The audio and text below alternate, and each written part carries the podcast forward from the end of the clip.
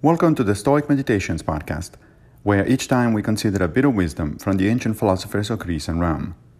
I am Massimo Pigliucci, a professor of philosophy at the City College of New York and I will guide you through this reading. In episode 440, season 3, we reflect on Cicero in Academica 110. Zeno placed everything which could have any effect in producing a happy life in virtue alone, and reckoned nothing else a good at all and called that honorable which was single in its nature and the sole and only good. But as for all other things, although they were neither good nor bad, he divided them, calling some according to and others contrary to nature. There were others which he looked upon as placed between these two classes, and which he called intermediate. Those which were according to nature, he taught his disciples, deserved to be taken, and to be considered worthy of a certain esteem. To those which were contrary to nature, he assigned a contrary character, and those of the intermediate class he left as neutrals and attributed to them no importance whatever.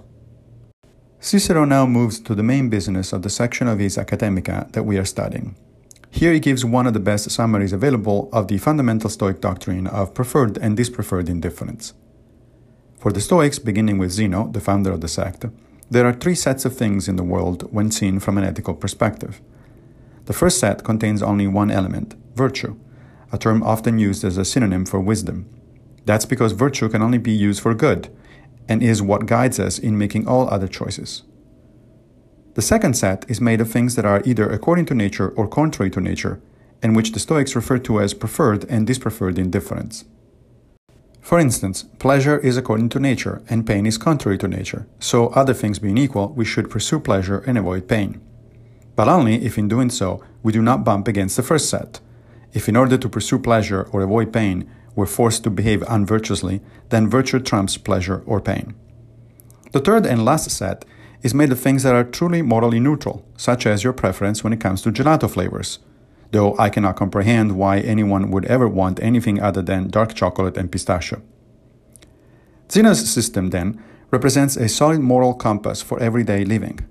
First and foremost, try to act virtuously. If you can get something that accords with nature or avoid something that is contrary to nature without compromising your virtue, go for it. And get dark chocolate and pistachio gelato.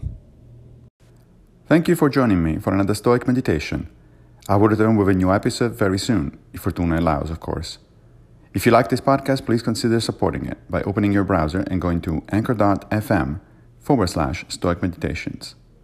Also, please take a minute to give the podcast a good review on whatever platform you're using to listen to it. Thank you.